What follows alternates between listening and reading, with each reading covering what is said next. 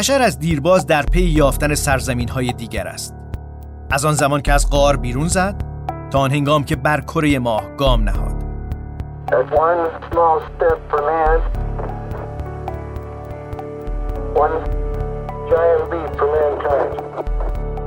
و اکنون پیش از رسیدن به سیاره دیگر قبل از قدم گذاشتن بر خاک سیاره سرخ مریخ ما مسافر سرزمین عجایبی.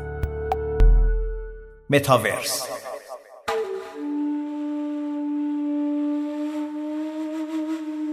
سلام من سیاوش سفاریان پور هستم و شما شنونده پادکست متاورس هستید. هشتمین اپیزود این پادکست تقدیم حضور شما میشه و قصد داریم به دنیای بلاکچین سفر بکنیم. به دنیای بلاکچین، رمز ارزها و نهایتا به متاورس می‌رسیم. زیست انسان در دنیای متاورس و داد و ستدهایی که اتفاق میفته، مالکیت هایی که به وجود میاد و آنچه که جهان تازه‌ای رو برای ما خلق می‌کنه.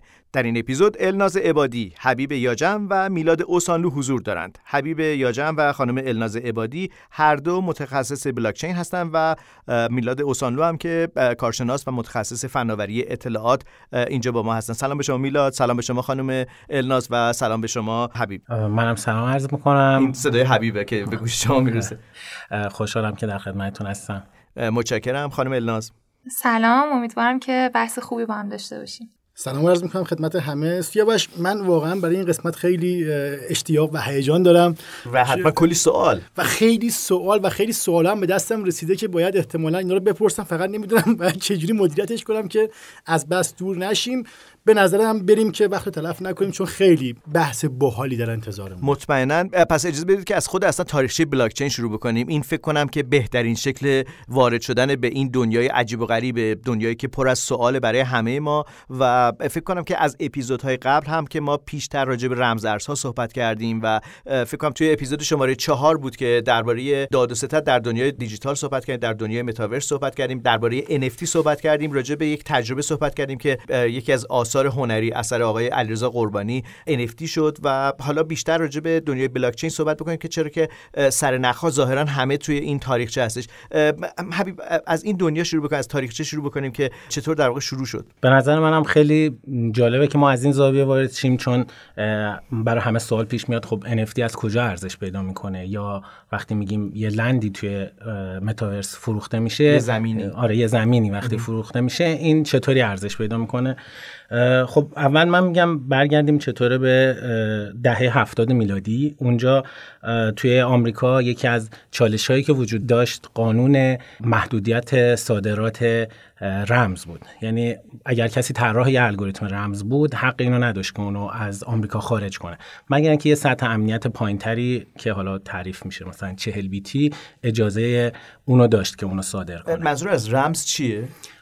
الگوریتم رمز الگوریتمیه که یه داده رو تبدیل می‌کنه به یه داده رمز شده. شما فقط با استفاده از یه کلید می‌تونه اونو رمز گشایی کنید به نوعی در واقع کد کردن دیکد کردن یک اطلاعاتی هست. بله بله. دیکد کردن با استفاده از یک کلید. یعنی کسی که اون کلید رو در اختیار داره می‌تونه اون رمز رو بازگشایی کنه و اطلاعات اصلی رو به دست همون یوزرنیم پسوردی که ما در زندگی عادی هم ترجمه می‌کنیم اینجا داریم راجع به پسورد صحبت می‌کنیم. بله دقیقاً یکی از مثالاش می‌تونه اون باشه. و چطوری کجا این در واقع تبدیل میشه به یک چیز پیچیده که مثلا از نظر نظامی و از نظر امنیتی به خطر میندازه؟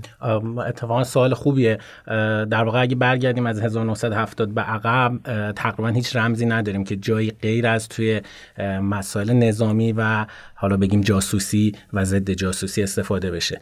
یعنی همه رمزها محدود به این موارد بود اما خب بعدا تقریبا همون 1970 یه استانداردی اومد به اسم DES که اولین استاندارد الگوریتم استاندارد رمز بود و بعد از اون بود که کم کم این روند مطرح شد که رمزنگاری عمومی بشه. یعنی مردم هم ازش استفاده کنن. یه مقاله مشهوری به اسم حالا من انگلیسیشو میگم New Directions in Cryptography یا مسیرهای جدید توی رمزنگاری توسط حالا دیفی و هلمن معرفی شد و این یه ترند یه روی کردی رو به وجود آورد که بریم به این سمت که رمزنگاری برای مردم عادی هم استفاده بشه. خانم الناز عبادی ممکنه به بگید که اصلا اگه تعریف یه خطی از بلاک چین بخوایم داشته باشیم اصلا میشه در یک خط توضیحش داد که چی هست اصلا؟ بلاک چین رو توی یه خط شاید نشه تعریف کرد ولی من می‌تونم که بگم پایه‌ای ترین چیزهایی که یک بلاک چین رو تعریف می‌کنه چیا هستش در واقع. اون چیزی که ما امروز به عنوان بلاک چین می‌شناسیم و بستری هست که حالا cryptocurrency ها رو روش تعریف کردیم در واقع چند تا اصل داره. یکیش اون شبکه peer to peer یا همتا به همتایی هست که ازش استفاده میشه که در اون در واقع گره ها یعنی در نظر بگیرید حالا کاربرهاش همشون معادل هم هستن و هیچکس قدرت بیشتری نسبت به اون یکی نداره. این یک شبکه همتا به همتا هستش که یکی از ارکان بلاکچین هست. یک رکن دیگه بلاکچین در واقع الگوریتم های اجماع هستن. وقتی داریم توی یک شبکه داد و ستدی می‌کنیم یا ارزشی رو جابجا می‌کنیم که بین افرادی جابجا میشه که به هم تراست خاصی ندارن ما احتیاج داریم که یک الگوریتم اجماعی داشته باشیم. از این الگوریتم های اجماع استفاده می‌کنیم تا مطمئن بشیم که این آدم ها می‌تونن سر اینکه یک ارزشی به یک نفر منتقل شده یا یک تراکنشی انجام شده یا انجام نشده با هم به توافق برسن. یه بخش دیگه ای که باز مهم هستش توی بلاکچین یکی از ارکانش هست در واقع گیم تئوری هستش یا نظریه بازی ها اون چیزی که حالا ترجمهش هست تئوری بازی ها در واقع این چیزی هست که تضمین می‌کنه که یک سری پاداش و مجازات برای افراد وجود داره. می‌دونید همه اینها به خاطر decentralize بودن فضا معنی پیدا می‌کنه. قدرت زدایی شاید. بله چون متمرکز بله بله چون بلاکچین قراره که یکی از اصلی ترین ویژگیاش decentralize بودنش باشه. یه عده افراد هستن اونجا که هیچ نهاد سومی وجود نداره که بخواد بهشون این سرویس رو بده که بیاد وسط دعواهاشون یا ادعاهایی که دارن میانجیگری کنه بگه کی داره درست میگه کی داره درست نمیگه. به خاطر ما یه سری سازوکارها نیاز داریم که تضمین کنه که بدون حتی وجود اون نهاد سوم هیچ مشکلی پیش نمیاد. یکی از این سازوکارها همون گیم تئوری یا نظری بازی ها هستش که میاد و یک سری قواعد بازی رو مشخص بله پاداش و مجازات در نظر می‌گیره برای کسایی که بخوان تخطی کنن از قوانینی که توی اون شبکه وجود داره. خب الناز ببینید اینجا نقطه ای هستش که ما رو یه خورده در طول تاریخ به عقب برمیگردونه. یه خورده آدم یاد زمانی میفته که تازه مبادلات داشته بین افراد توی اجتماع انسانی رخ می‌داده. اون موقع هم همین کارو می‌کردن. اون موقع هم در واقع یه سری به نوعی قواعدی رو باید میذاشتن. مثلا یه محکمه ای بوده داروغه بوده و فلان این حرفا. کم کم توی گسترش مدنیت می‌بینیم که ارکان حاکمیت اومد وسط و کمک کرد که به نوعی امنیت بیشتری برای افراد ایجاد بشه. از اون حالت کت خدا منشانه خارج بشه که زمانی و روزگاری بودش. آیا در واقع ما داریم دوباره برمیگردیم در دنیای بلاکچین به همون دوران کت خدایی در واقع من که می‌خواستم خیلی مستقیم ترین مسیر رو براتون برم باید شروع می‌کردم از اینکه اولین باری که پول دیجیتال ایجاد شد چی بوده؟ خب بلاکچین نبوده مسلما اون زمان. ما توی همون سال 1900 فکر می‌کنم 88 اینها بود که اولین ایده پول دیجیتال داده شد و یک رمزنگار این رو مطرح کردش. چون این فضا کلا فضایی هست که به نظر شروع کنندش رمزنگارها بودن. اومدن و خواستن از ابزارهای رمزنگاری استفاده کنن که این فضا رو ایجاد کنن. میلاد؟ یه حلقه مفقوده اینجا وجود داره. حبیب داشت رمزنگاری در دهه 70 صحبت می‌کرد که از سازمانهای نظامی و جاسوسی اومد تو مردم عادی. اون کسی که رفت این کاری برای چی می‌خواست این کارو بکنه؟ مثلا چرا دهه هفتاد رفتش که رمزنگاری رو بیاره بس مردم عادی؟ هدفش چی بود؟ چی رو دنبال می‌کرد؟ احسن. بذارید من اینجا بیام وسط صحبتتون و یه چیزی رو مطرح کنم که در واقع یه گروهی بودن به اسم سایفر پانک ها که اینا در واقع همشون تقریبا رمزنگار بودن و بعضیاشون هم امروز صاحبان شرکت های دیجیتال هستن یا استادان دانشگاه تو حوزه رمزنگاری هستن. اونا وقتی که دنیای دیجیتال رو در حال رشد دیدن متوجه شدن یک جای کار ایراد داره. اونم اینه که تمرکز قدرت داره ایجاد میشه. یه مثلا دولت می‌تونه تمام اطلاعات رو از مردم جمع آوری کنه. و گفتن اگه ما بخوایم برای خودمون آزادی به دست بیاریم حریم خصوصی خودمون رو حفظ کنیم باید از ابزار رمزنگاری استفاده کنیم. و باید هر جوری شده این فشار رو به حکومت بیاریم که این روند رو تغییر بده. یعنی شبیه اتحادیه ای بودن که اومدن بازی رو عوض کنن و ببرن توی زمینی که خودشون دوست دارن. دقیقا چه فایده داره این کار؟ یکیش برای حقوق بشره یعنی همین که حریم خصوصی ما حفظ بشه. و یه طرف دیگهش اینه که این عدم توازن ایسیمتری غیر متقارن بودن قدرت رو عوض کنیم. یعنی مثلا شما چقدر اطلاعات در مورد مارک زاکربرگ دارید؟ ما اون چقدر از ما اطلاعات داره. قاعدتا اون خیلی بیشتر می‌دونه و این تقارنه به هم خورده. خب در واقع الان قراره که این بلاک چین بیاد این رو توازن ایجاد بکنه؟ بله هدف اینه که ما بتونیم به اونجا برسیم. قاعدتا به اون ایدئالا نرسیدیم و راه بله بله. هدف اینه؟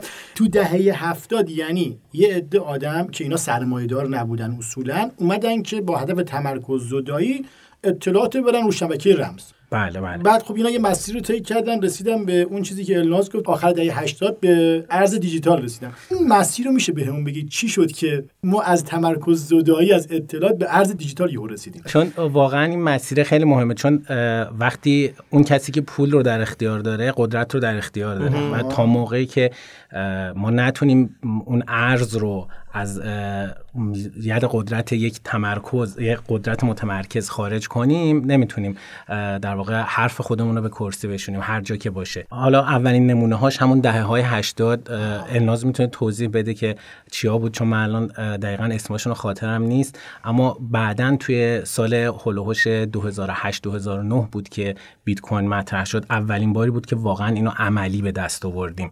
یعنی تونستیم چه سالی فرام بودی؟ آخرای 2008 2009 آره واقعا 20 سال طول کشید تا واقعا بهش برسیم. کسایی که اولین مسیر رو شروع کردن مثل دیوید چام دیگه سنشون واقعا زیاد شده بود وقتی واقعا رسید و بیت کوین به وجود اومد. دورانی رو تصور بکنید که داد و ستدها به شکل معامله پایا پای بود. یعنی باید یک ارزشی داده می‌شد یک ارزشی به دست میومد زمانی در واقع کم کم شکل و شمایل این داد و ستدها عوض شد. یه چیزی اومد که اسمش شد پول و این پول بود که برای داد و ستدها جای معامله پایا پای رو گرفتش. حالا در واقع به دورانی قدم می‌گذاریم که ارزهای دیجیتال در داد و ستدها به میدان اومدن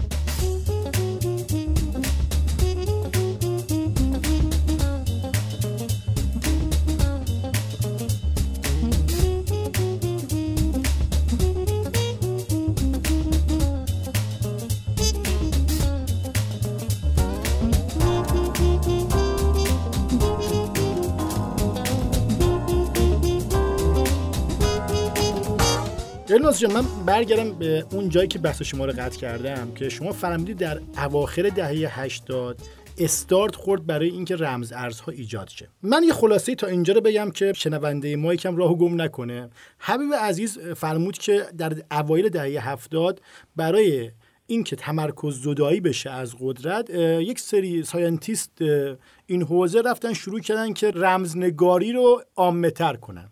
و به این نتیجه رسیدن که به بیمایه فتیره وقتی پول دست بانک راست احتمالا تو نمی‌تونی کاری بکنی. پس احتمالا کلید این ماجرا از اونجا خورد که ما با پول بانک نمی‌تونیم تمرکز زدایی کنیم. پس بیایم حالا رمز ارزم درست کنیم. در واقع مسیرش خیلی مثل هر چیزی که پیشرفت کرده کم کم و بالغ شده همینجوری بوده که اول هی trial های انجام شده یک چیزهایی ساخته شده و بعد با مخالفت ها و مواجه های دولت ها مواجه شده. بعد دوباره مثل feedback گرفته و دوباره مثلا یه عده رمزنگار جمع شدن دور هم دیگه اصلاحش کردن. شاید از اول اول متوجه این نبودن که decentralize بودن دقیقا همون چیزی هست که لازم دارن.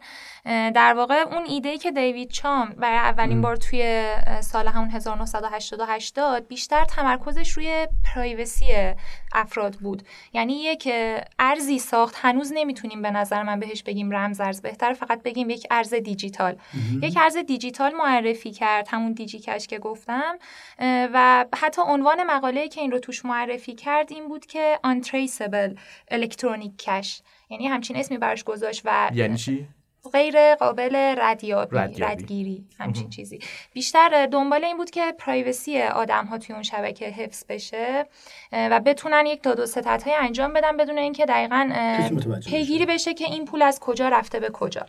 حالا این ایدهش رو تجاری کرد توی سالهای آیندهش آره متاسفانه یا حالا شاید هم خوشبختانه توی سالهای بعدی که پیاده کرد و کامرشالش کرد دولت آمریکا اومد جمع کرد. بساتشون خب حالا در واقع توی این مسیری که طی شده ما به نقطه‌ای داریم می‌رسیم که کم کم وقتی که راجع به متاورس صحبت میشه راجع به داد و ستد هم توش بحث به میون میادش.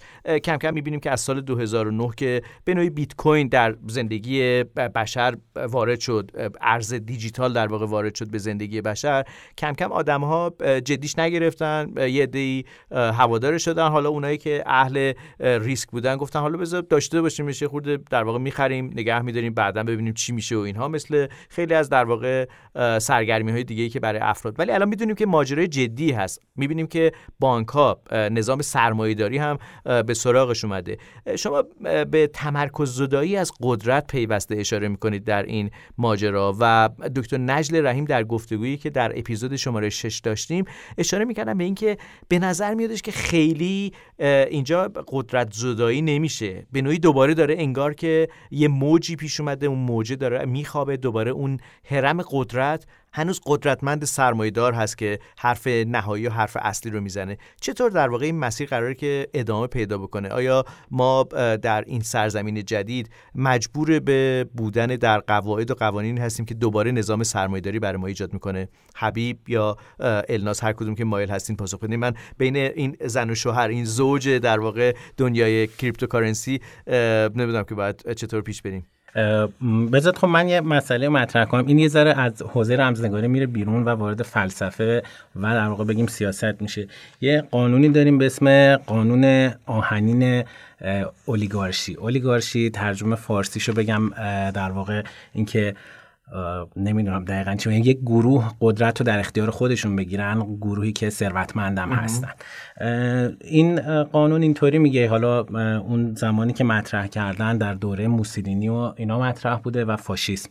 می‌گفتن که هر جا که شما دموکراسی ایجاد کنید به مرور اون کسایی که توی قدرت هستن قدرت رو برای خودشون در واقع محدود می‌کنن در همون گروه خودشون. و این یه جوره غیر ارادی رخ میده به خاطر اینکه اونا حرفه‌ای قدرت میشن. اونا لابی کردن رو یاد می‌گیرن و بهتر می‌تونن در واقع مدیریت بکنن و بهتر هم با کسایی مثل خودشون ارتباط برقرار کنن. این یه در واقع ویژگی هست که توی هر سیستمی که شما بخواید قدرت رو برابر بکنید ناخداگاه رخ میده و ما حتی تو بلاکچین هم اینو دیدیم. روز اول وقتی بگیم اون اسم خیالی ساتوشی ناکاموتو بیت کوین ارائه می‌کرد. شعارش این بود که حالا انگلیسیشو میگم one CPU one vote هر یه دونه CPU حق یه دونه رای داره انگار. که این اتفاقی بود که اگر شنیده باشید mining توی بیت کوین با استفاده از یه سری محاسبات انجام میشه و انتظار داشت هر CPU حق یه رای رو انگار تو این دنیا داشته باشه. ولی الان می‌دونیم که سیستم ماینینگ توی بیت کوین که در واقع پشتوانه قدرت توی بیت کوین محدود شده به چند تا شرکت بزرگ خاص که یه دوره همشون تقریبا تو چین بودن الان بیشترشون توی آمریکا هستن. و الان در نظر بگیریم که همچنان حاکمیت دولت ها برش وجود داره به خاطر اینکه مسئله انرژی یکی از بحث‌های جدی هستش برای فضای ماینینگ در واقع لازم هستش در واقع تامین انرژیش که به نوعی به یک جایی باید وصل بود دیگه. دیگه یه زمانی در واقع توی زیرزمینا انجام شده و مخفی بودش و خیلی صداش در نمیاد ولی الان می‌بینیم که اون کسی که می‌خواد کار اصلی رو انجام بده به میزان قابل توجه انرژی نیاز داره. انرژی هم در دست دولت ها هستش همچنان. آیا واقعا راه حلی وجود داره که اون تمرکز زدایی از قدرت رخ بده یا دوباره در واقع ما مخلوقی رو ایجاد کردیم که مثل قبل ما رو در سایه نگه میداره و اون کسی که در معرض نور اصلی هست اون ساختار سرمایه داریه سوال خوبیه ولی خب همونجوری که دیدیم سی سال طول کشید تا ما از مثلا دیجی کش برسیم به بیت کوین که واقعا عملی تونست پیاده سازی بشه. ولی اینکه عملی شد دلیل نمیشه که ما بگیم ایدئال شد. باید یه چند سال دیگه شاید صبر کنیم. ما همین الان توی حوزه بلاکچین محققین خیلی برجسته داریم که واقعا دارن رو همین کار می‌کنن. همین که ما decentralize کنیم. تمرکز زدایی واقعی رو انجام بدیم و در واقع همون آرزوی هر کسی یه رأی رو بتونیم پیاده کنیم.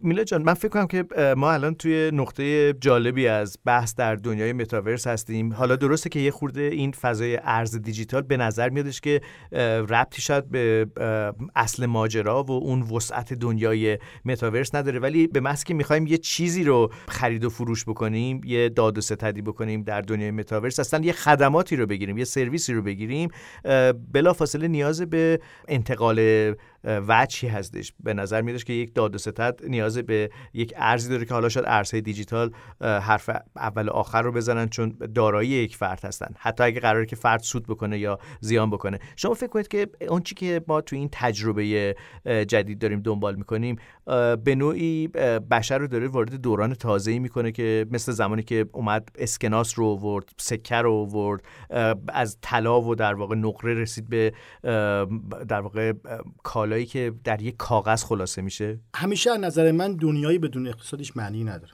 و هیچ جایی هیچ چیزی نیست که بهش اقتصادی نگاه نشه و کار کنه. خب برای خود من اینجا یه پارادوکس خیلی بزرگه که حالا خودم سعی می‌کنم در ذهنم یه جوری این مسئله و مطلب و حلاجیش بکنم. ببینید ما از دو جنبه اگه بخوایم قضیه رو نگاه کنیم فضای متاورس یک پیش زمینه تکنولوژی داره دو یک سری پیش زمینه قوانینی داره که اون قوانین اصلی ترینش در حوزه مالی قطعا قرار می‌گیره مبادلات مبادلات اقتصادی.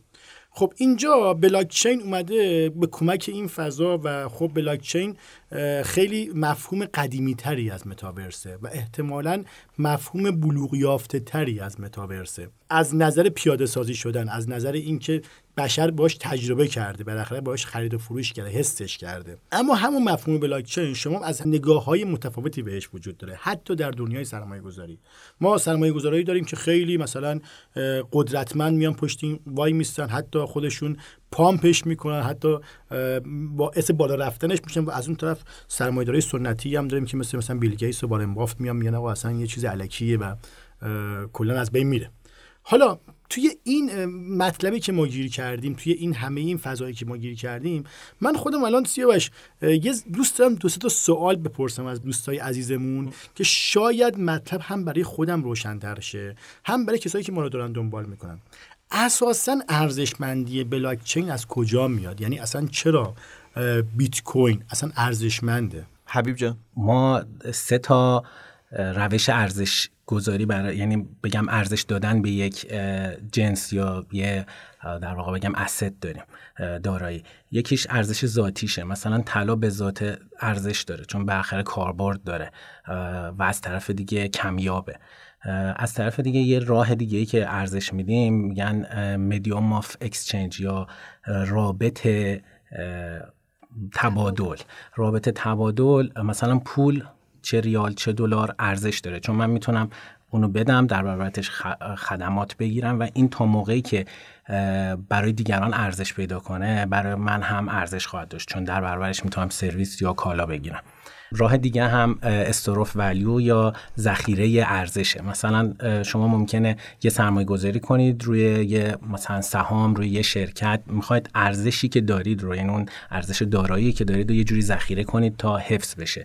که خب مثلا ممکنه ما این روزا خیلی می‌بینیم که مردم میرن سراغ خرید دلار یا طلا برای اینکه جلو تورم بگیرن. الان بیت کوین کدوم یکی بیت کوین تقریبا سال اول هیچ ارزشی نداشت. حتی یک دلار هم نبود حتی یک سنت هم نبود. بعد از یک سال که از عمرش گذشت کم کم ارزش های در حدود سنت پیدا کرد.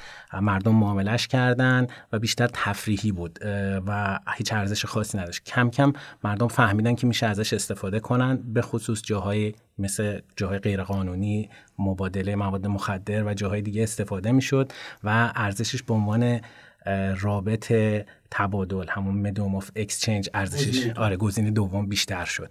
و اینجا بود که تقریبا یه دلار پنج دلار و همینطور بیشتر شد تا رسید هولوش من یه سوال بپرسم. این بحثمون رابط تبادل می‌تونست هر چیز دیگه هم باشه دیگه. اگه دلار امروز توی ارزها رابط تبادله به خاطر قدرتی است که خب ایالات متحده و فدرال رزرو پشتش گذاشته. خب پشت بیت کوین کی وایستاده که می‌تونه رابطه تبادل بشه. یعنی اعتبار میده در که اعتبار داره بهش میده. خب چرا مثلا میز رابطه تبادل نیست؟ چرا مثلا من نمیدم میگم که مثلا یه برگ درست کنم میگم رابطه تبادله. این ببین یه ذره اینو من واقعا فکر می‌کنم که یه ذره اگه بازش کنیم که این چرا بیت کوین شد رابطه تبادل؟ یعنی این قدرت از کجا بهش داده شد؟ خب بازم یه سوال خوبه دیگه است. خب اینو نکته که وجود داره اینه که الان دلار هم هیچ پشتوانه نداره. یه روزی می‌گفتیم طلا پشتوانه پوله. ولی از یه جایی به بعد همون هولوش 1970 قانون رد کردن که هیچ پشتوانه برای ارزش دلار وجود نداره و تنها پشتوانش اقتصاد خود دولت و مردم آمریکاست. در بله. واقع اونجا در واقع اعتماد مردم به واحد پول باعث شد که ارزش داشته باشه. الان هم بیت کوین هم همین وضعیت رو داره ما اعتمادی به این که داشته باشیم که مثلا الان ما می‌دونیم تمام بیت کوین دنیا هیچ وقت بیشتر از 21 میلیون تا نخواهد بود. این برعکس دلار که هر چقدر می‌تونه باشه. بله بله. این رو بلاکچین تضمین می‌کنه واسه ما که بدونیم یه میزان محدودی ازش وجود داره. از این 21 میلیون تا الان چقدر در واقع کوین شده؟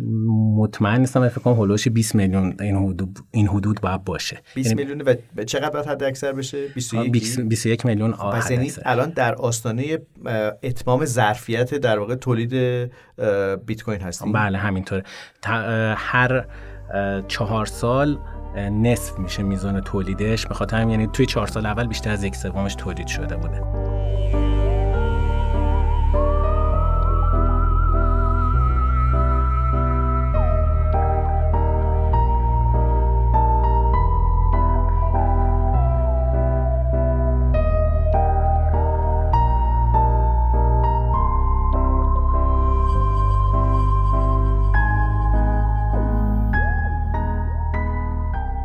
توجه به اون چیزی که الان حبیب میگه میگه فقط یک میلیون دیگه بیت کوین مونده و خب یکی از ارزشمندی های این داستان اینه که یه تعداد محدودیه و خب اون ارزش مبادله که داره است. اما همونطور که بازم شاید برای من سوال باشه و شاید واسه خیلی های دیگه هم سوال باشه این ارزشمندی از یک یک چیزی میاد که به هر حال یه عده آدم یه چیزی داره این رو ارزشمند نشون میده. و شاید اگه اون اونها این رو ارزشمند نشون ندن هیچ اتفاق دیگه ارزشمندی ذاتی خود این ماجرا نداشته باشه. این رو شما چجوری تفسیرش می‌کنید؟ یا کلا بلاکچین برای این چه فکری کرده؟ چون شما فرمودید که اینا برای decentralize شدنه. اما در نهایت ما می‌بینیم که خب به هر حال این ارزشمندی از کجا از اقتصاد میاد؟ اقتصاد از کیسه سرمایه داره و خب اگه سرمایه دار از این حمایت نکنه خب عملا اعتبارش خارج میشه. اینجا وارد یه پارادوکس میشیم. ما یه چیزی رو درست کردیم برای اینکه decentralize کنیم یه چیز رو اما باز در عین حال نیاز داریم که یک سری آدمی که به یک سری چیزها ارزش می‌دهند بیان پشت این وایستن. شما اینو چجوری تفسیرش می‌کنید؟ در واقع این اتفاقی هستش که جدید نیستش. روی دلار هم ما همین وضعیت رو داریم. تا زمانی که اون trust وجود داره اون ارزش توسط آدم ها و اقتصادهای بزرگ بهش داده میشه دلار ارزشمنده.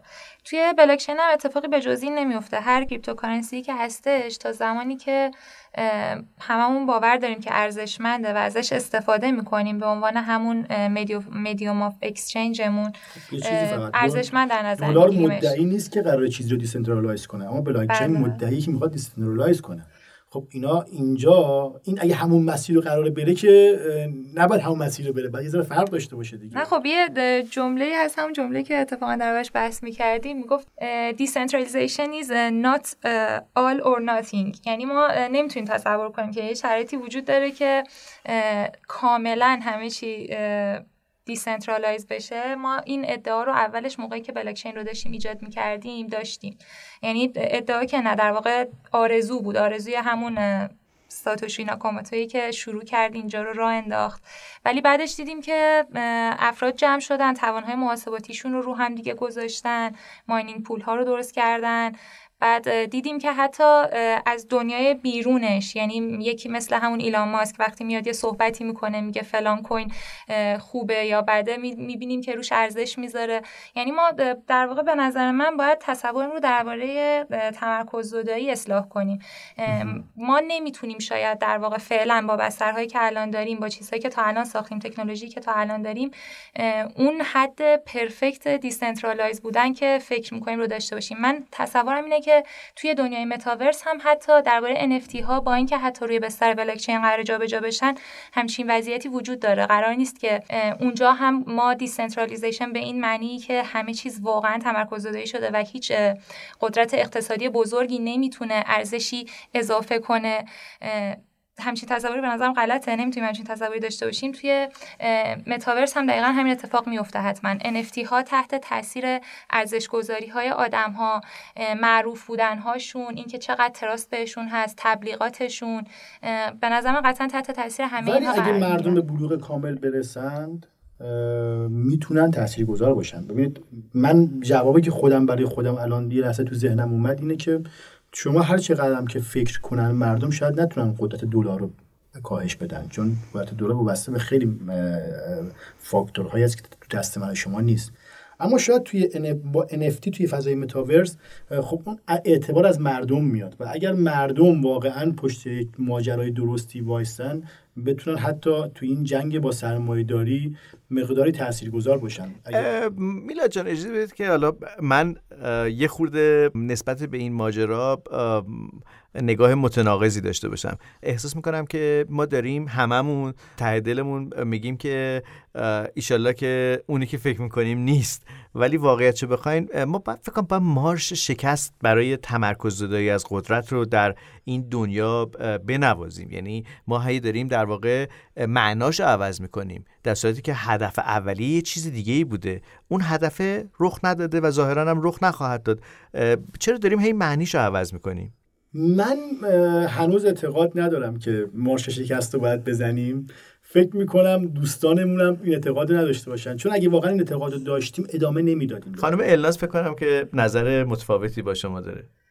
آره من فکر می‌کنم که کلا توی این فضای متاورس ما هر چیزی که می‌خوایم یه جورایی بوی تناقض ازش میاد.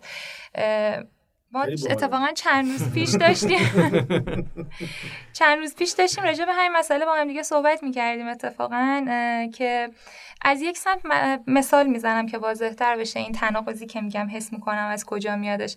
ما از یک طرف انتظار داریم که آتنتیکیت بشیم. یا مثلا اگر خرید تبادلی خریدی انجام میدیم توی فضای متاورس و اگر تخلفی در حق ما انجام شد ما بتونیم بریم یک جایی باشه که اعتراض کنیم و بتونه یک کسی بیاد پیگیری کنه حق ما رو به ما برگردونه. خب. این انتظاریه که ما از یک سمت داریم. اصلا مغزمون انگار آره. تنظیم شده با این شکل در واقع مدنیت. از یک سمتی هم انتظار داریم که این دنیای جدیدی که می‌سازیم یک دنیای پر از آزادی باشه.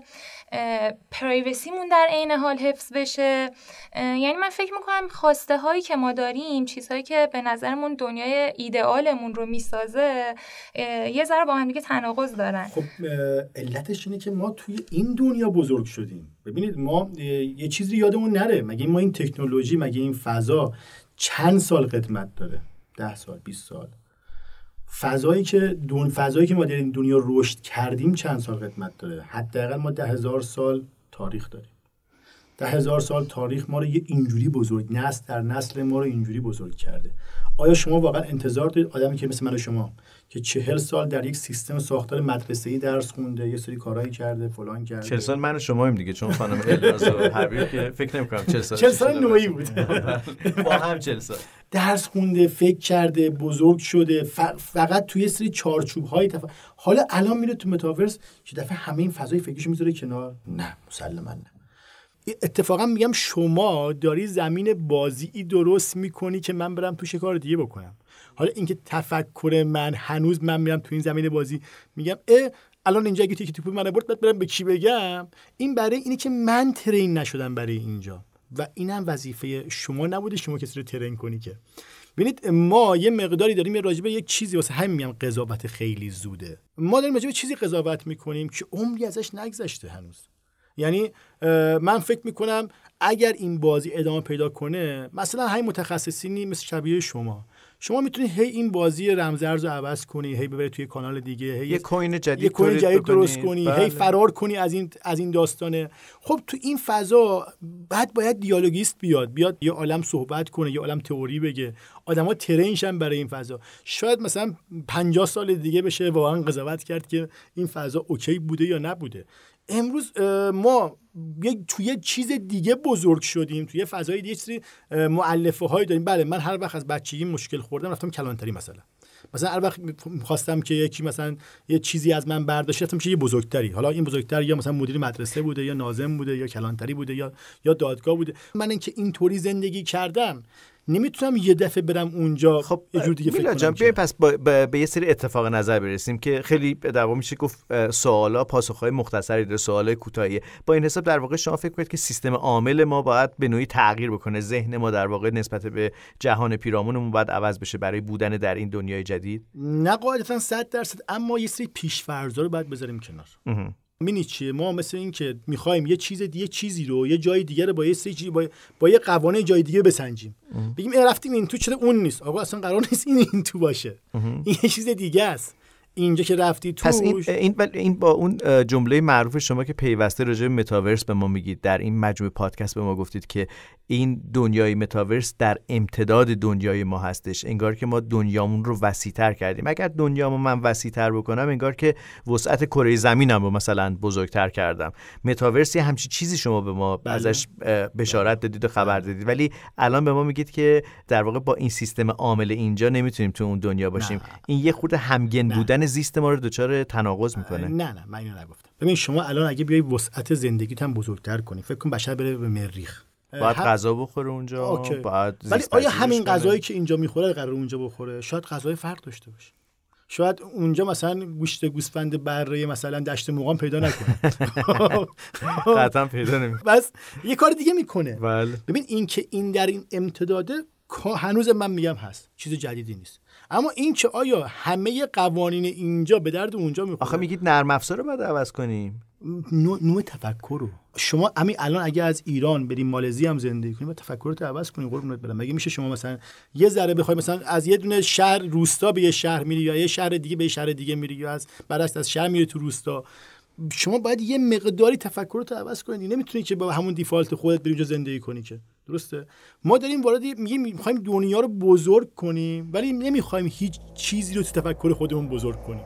می‌خوایم همونجوری که قبلا فکر می‌کردیم فکر کنیم اونجا به نتیجه برسیم. نمیشه.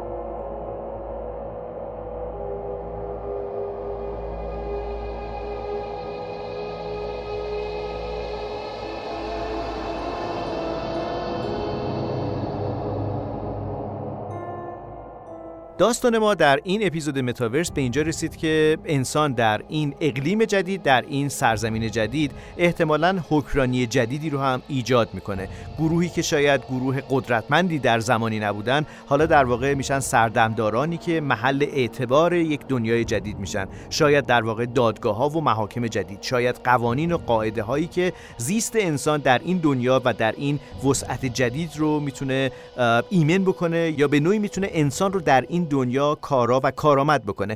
حبیب بریم سراغ در واقع آنچه که این دنیای رمزارزها می‌تونه در دنیای دیجیتال به ما چیز جدیدی رو بده. ما می‌دونیم که الان دیگه قاعدتا این داد و ستدی که قرار اتفاق بیفته همه این تمرین هایی که کردیم همه این ماجرایی که راجع به بیت کوین و رمزارزهای دیگه هستش همه تمرین هایی بوده احتمالاً برای زندگی در این سرزمین جدید که شاید متاورس باشه. در متاورس چی میگذره؟ این رمزارزها این داد و ستدها NFT ها که که در واقع گفته میشه که اصل ماجرا در داد و ستدهای ما هستن.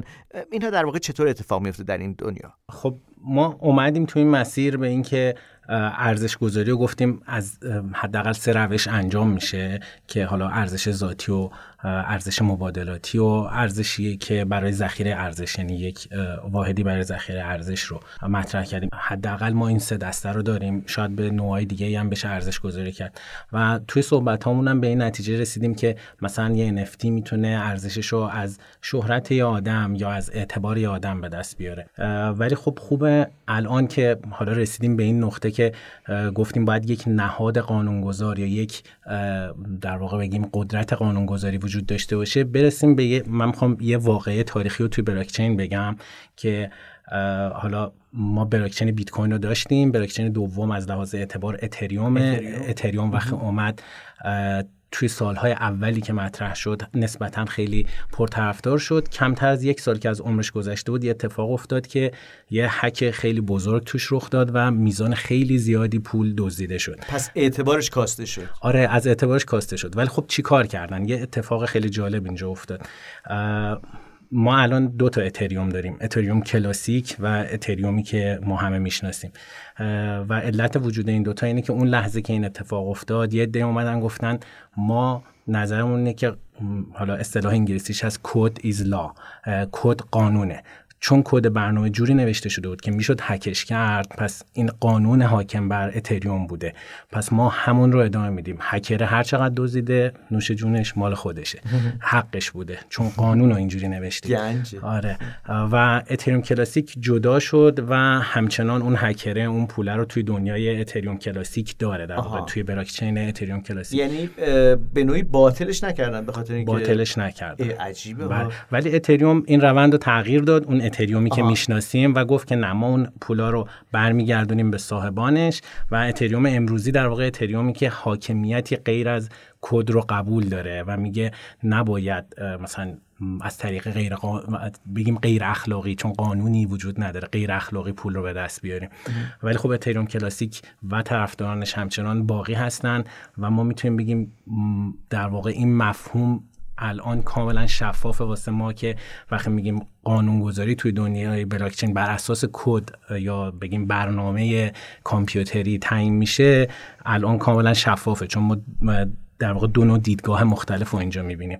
آره ما قانونگذاری هایی می‌تونیم داشته باشیم که بر اساس کد هست. وقتی میگیم smart contract یا قرارداد هوشمند ما یه سری قرارداد قانونی رو به صورت برنامه می‌نویسیم. مثلا اینکه یه پولی مثل مثلا یه واحد پولی وجود داره به اسم دای که دقیقا یک دلار ارزش داره و علت این ارزشش یک کد برنامه است نه در واقع یه پشتوانه مشخص مادی یعنی چی که یک کد برنامه است؟ یه smart contract وجود داره که یه ذره توضیحش سخته. شاید منم کاملا از بخش اقتصادی سر در نیارم. بهمون بده که بذاریم شنونده ها بخونن. حتما این کار می‌کنم حتما. بله. پس ما یه همچین چیزهایی داریم. یعنی یه سری قراردادهای هوشمند داریم که دارن قوانینی رو تعیین می‌کنن بدون وجود یک نهاد قانونگذار. مخصوصا که ما توی ابعاد جهانی هیچ نهاد قانونگذاری نداریم که نفوذ تو همه جا داشته باشه. مثلا نهاد قانونگذار آمریکایی تو آمریکا قدرت داره آلمانی تو آلمان و ایرانی تو ایران. که حتی اینترپل هم در واقع پلیس واحدی هم ما نداریم که بله بخواد برای همه. میگه حتی اینترپل هم اونقدر قدرت نداره. دقیقا همینطوره. پس این خلأ وجود همچین نهاد قانونگذاری رو سعی می‌کنیم بعضی جاها با بلاکچین حل کنیم و بعضی جا نمی‌تونیم حل کنیم. چون قانونگذاری که توی بلاکچین انجام میدیم نمی‌تونه در واقع استران بگیم پنالتی تنظیم کنه یا بگیم جریمه یا در نظر بگیره خارج از بلاکچین. مثلا ما می‌تونیم آدم دزدی رو به زندان بندازیم توی قانون دنیای واقعی خودمون. ولی بلاکچین نمی‌تونه کسی رو زندان بندازه یا نمی‌تونه. اونجا در واقع هویت اگر مشخص باشه خب به راحتی میشه در واقع امکان حضور در اون اقلیم رو در واقع کم کرد محدود کرد. یعنی دسترسی ها رو محدود کرد. اتفاقی که کم و بیش در دنیای دیجیتال رخ میده برای استفاده از شبکه های اجتماعی جاهای دیگه. متاورس میاد که همین چیزها رو درست کنه. چطور میلا جان؟ ببین ما یه چیزی رو قبلش بگم. ما همه سوالای تاریخی که تا حالا جواب نداشتیم و می‌خوایم از متاورس بپرسیم. این یه سری پارادوکس هستن تو بشر هست. بشر آزادی دوست داره در عین حال قانون هم دوست داره. چرا؟ چون هر جا قانون به نفع خودش باشه میگه قانون. هر جا به باشه میگه آزادی. ببینید اینا که یه سری پارادوکسه. ما همه اثار بشر از انسان اولی تو الان بخوای حساب بکنی ما یه سری چیزا رو خودمون ساختیم بعد یه جایی باش حال کردیم یه جایی باش حال نکردیم. خب این این که نمی‌تونیم یقه متاورس رو بگیریم بگیم آقا تمام کارهایی که ما در زندگی عادی هم نتونستیم درست انجام بدیم تو درست انجام بده. نه این بنده خدا قرار نیست همچین کاری انجام بده. خب این یه, یه چیزیه که نمی‌تونه bug های بشری رو interest بشری رو همه اینا رو بیاد درستش کنه. نه. ولی مشخصا راجع به این چیزی که الان داریم صحبت می‌کنیم که الان ما توی حوزه بلاکچین حبیب میگه ما هیچ ابزاری نداریم که جز خود بلاکچین طرف تنبیه کنیم. خب برای اینکه authenticate نیست دیگه یعنی اون همون چیزی که قبلا گفتیم ارتباطه وجود نداره شناسایی بین دنیای واقعی و مجازی وجود نداره درسته؟ متاورس اتفاقا داره میاد میگه که آقا تو یه دونه آدمی. اتفاقا اینجا برای اولین بار می‌تونه این مفهوم مطرح بشه. یعنی ما داریم میگیم راجبه الان صحبت میگیم یا الان. تو این لحظه نه. خب؟ ولی این اتفاق قرار به این سمت بره. که اگر تو واقعا رفتی تو اون فضای کاری کردی تو زندگی واقعی یقت بیان بگیرن خب؟ این که چه شکلیه اون اصل تطبیق پذیری دیگه. ما خیلی راجع بهش صحبت کردیم. اصل تطبیق پذیری زندگی شما در آنجا و اینجا. امروز وجود خارجی نداره. اما یکی از بزرگترین چالش هایی که متاورس باید حل بکنه و برای که اتفاقا اون موقع می‌تونن تمرکز زدایی به طور واقعی اتفاق بیفته. اون موقع دیگه خیلی آدم خیلی از این داستان هایی که وجود داره خیلی از این گیرهایی که الان میان به بلاک چین به نظر من میدن اینکه حالا بنکرا میان میگن که آقا اینجا سیف نیست فلان نیست به امان نیست اتفاقا وقتی که این فضا و تطبیق پذیری ایجاد بشه دیگه سیفه. چرا من حتما باید بیام پولم بذارم توی بانک مثلا سوئیس؟ خب برای اینکه اونجا یه سری اتفاقی وجود داره دیگه یه سری ماجرای پشتشه دیگه. خب این الان اینجا خلاص. حبیب میگه که آقا مثلا ما نمی‌تونیم بریم یقه یارو رو بگیریم نمی‌تونیم کاری باش بکنیم.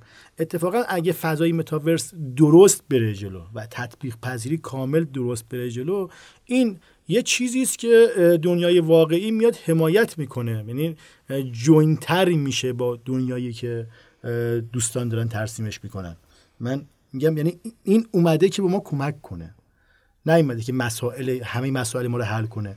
ولی هم زمین بازی رو بزرگتر می‌کنه تو چیزی که قبلا گفتیم. و همین که یک سری از چیزای نواقصی که الان وجود داره همین همین یه سری چیزی شبیه این رو آقای نجل رحیم توی قسمت ششم مطرح فرمودن که گفتن آقا فلان چیز میشه در فضای اینترنت. گفتم مگه الان نمیشه. اتفاقا این متاورسه قرار این چیزی که الان میشه رو جلوشو بگیره. یا کم رنگش کنه. یا کم رنگش کنه. راجبه همینم من همین حرفو دارم می‌زنم. خب منم موافقم با شما که واقعا این نفوذ در واقع قدرت بگیم متاورس توی دنیای واقعی هم باید باشه. ولی خب از اون ور یه ذره یه چیزایی رو از دست میدیم. شاید همون آزادیایی که مطرح کردیم اون حفظ حریم خصوصی. اینکه این نقطه تعادل کجاست؟ کجاست که ما کاملا توی این دنیا شناخته شده خب، هستیم خب بگیم اون قرار کنسل دیگه. حبیب جان ما به دنیای جدیدی در واقع داریم قدم می‌گذاریم که خیلی از دنیای اکنونمون فاصله نداره. با این حساب شاید بعد اون رویایی که از بودن در یک سرزمینی که درش آدم ها نامشخص هستن و اونو بعد بذاریم شاید برای یک دنیای دیگه یک تجربه دیگه. فعلا به نظر میاد که تو متاورس هم این امکان پذیر نخواهد بود. تفکرات متفاوتی وجود داره. اینکه روز اول کی اومده آقا رمز ارز نوشته که چیکار باهاش بکنه خب اون یه چیزه. اینکه بعدا باهاش چیکار می‌کنه چیز دیگه است. خب شیپور رو بنوازیم یا نه نوازیم آیه اوسانلو نه به نظر من اتفاقا خیلی ما مسیر رو ببین اون ما هیچ کدوم از چیزایی که دنبالش هستیم رویاهای ما رویاهای قشنگیه. می‌دید اینکه ما اگه واقعا تصور کنید که بلاک چین می‌خواسته بیاد و یک هرج و مرجی درست کنه که هر کی هر دلش مات اینکه اینکه بد بود که. خب اینکه ما اصلا این این چه دیریمیه؟ اینکه خود چیز بدیه. به نظرم الاس یکی از درست این تعریفا رو که گفت ما تعریفمون از تمرکز زدایی چیه؟ خب اصلا ما به چی صحبت می‌کنیم؟ ما تمرکز زدایی یعنی چی؟ آیا تمرکز زدایی معنیش اینه که من هر کاری دلم بخواد می‌تونم بکنم؟ نه. خب یعنی چی؟ این چه تمرکز زداییه؟ این اصلا این اصلا معنیش هرج و مرج معنیش شورشه. منتها این که ما از زمین بازی های معمول وارد یکم زمین های بزرگتری میشیم. با قواعد متفاوت چیز غیر اصولی که معنی نداره. شما تو کجا دیدی چیز غیر اصولی دووم بیاره؟ قطعا دووم نمیاره. باید بالاخره یه اصولی رو پیروی کنه. این اصول اینکه کی این اصول می نویسه و کی مرجع این اصول میشه؟ اینا حالا همه سوالاتیه که قرار نیست واقعا بتونیم بهش جواب بدیم الان. خانم الناز آقای حبیب اگه قرار باشه که در واقع در این دنیای جدید زیست بکنیم شما دیگه اگه من انسان عصر حجر توی متاورس هستم شما به هر حال انسان احتمالا پیشتری هستید به دلیل که دانش کافی رو دارید. علاقه در واقع به بودن در این دنیای متاورس خود شما دارید که زیست خودتون رو بخش جدی از آینده خودتون رو توی این دنیا سپری بکنید. خانم الناز با توجه که شما شفافترین از شما شروع بکنم.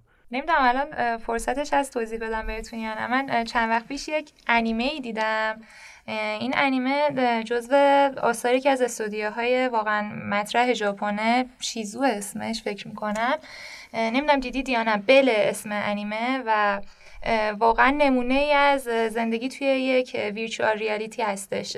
یک دختر دبیرستانی رو داستانش رو روایت می‌کنه که از طریق یک اپلیکیشنی به اسم یو وارد یه ویرچوال ریالیتی میشه که اتفاقا همه همکلاسی هاش و اطرافیانش حتی آدم های میان سال دوروبرش هم توی اون اپلیکیشن آواتار دارن و دارن اونجا هم زیستشون رو دارن. من واقعا این انیمه رو خیلی به دید تحلیلگر نگاه کردم و حس کردم خودم رو بهتر بذارم جای شخصیت اول انیمه تا حس کنم که زندگی کردن توی همچین فضایی چه شکلیه. به بل؟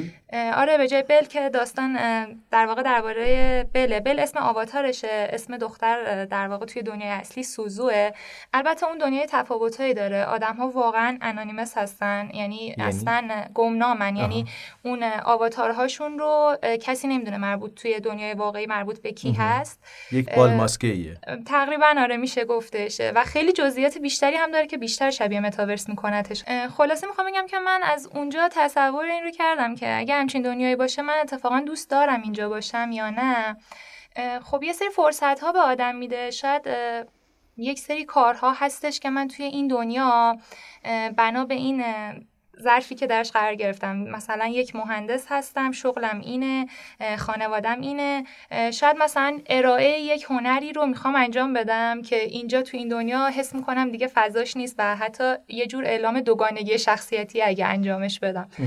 من بیشتر به این فکر کردم که اگر آدم اجازه زندگی توی همچون ویرچوال ریالیتی داشته باشه شاید بتونه اونجا اون هنرش یا اون چیزی که حالا اون سرویس که تو ذهنش هست رو ارائه بده و حتی کمک می‌کنه که این ور هم توی زندگی که توی دنیای واقعی داره یه سری تراماهاش رفت بشه یه سری مشکلاتی که داشته برش حل بشه رضایتمندی ایجاد بشه.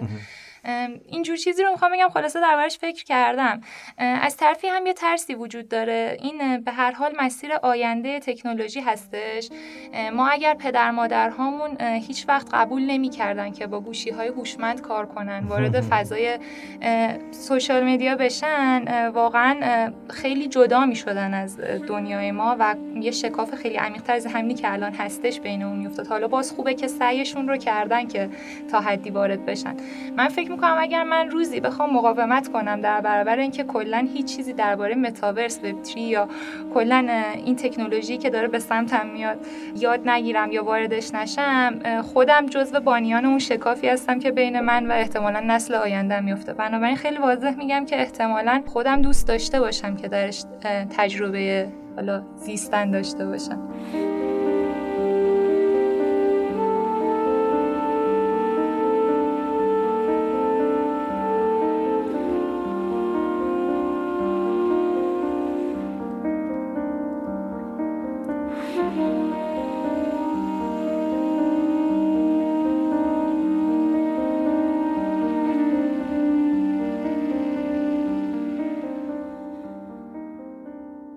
شما شنونده اپیزود شماره 8 پادکست متاورس بودید. اینجا جایی است برای گفتگو درباره آینده، آینده نزدیک.